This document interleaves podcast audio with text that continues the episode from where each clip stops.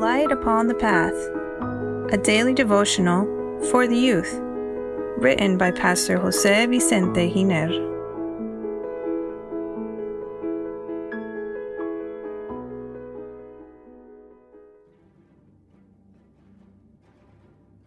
April 11.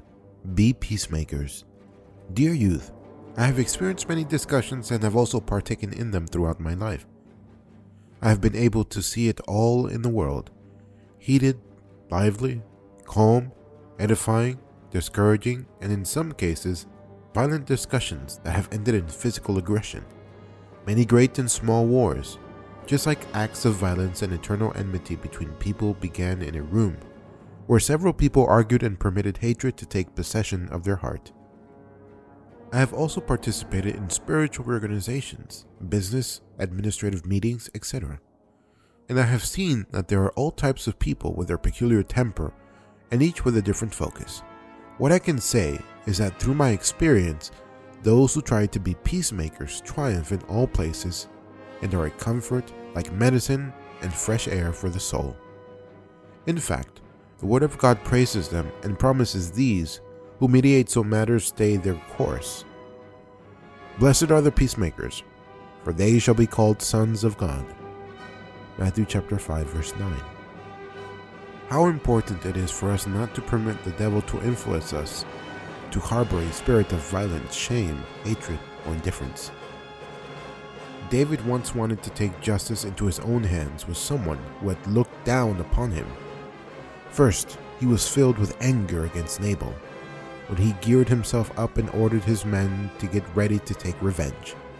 All the while, as Nabal's wife thought about the situation, she didn't waste time and prepared food and drink to take on some donkeys and went and found David.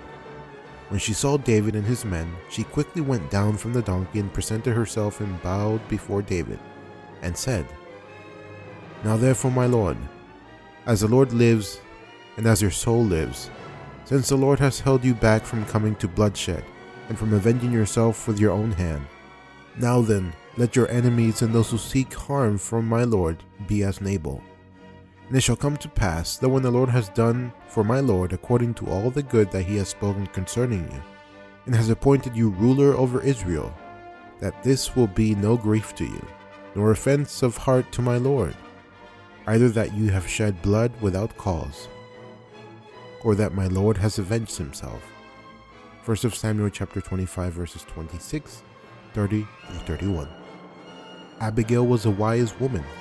She had an illustrious mind and was accustomed to being patient with her foolish husband. This enabled her to be a peacemaker in this matter that would have escalated into bloodshed.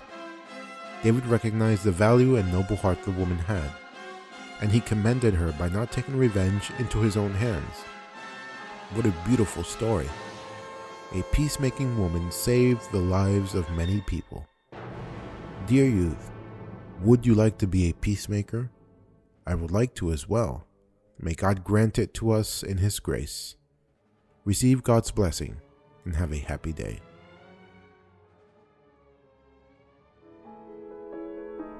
Please share this message that it may be a blessing to others as well.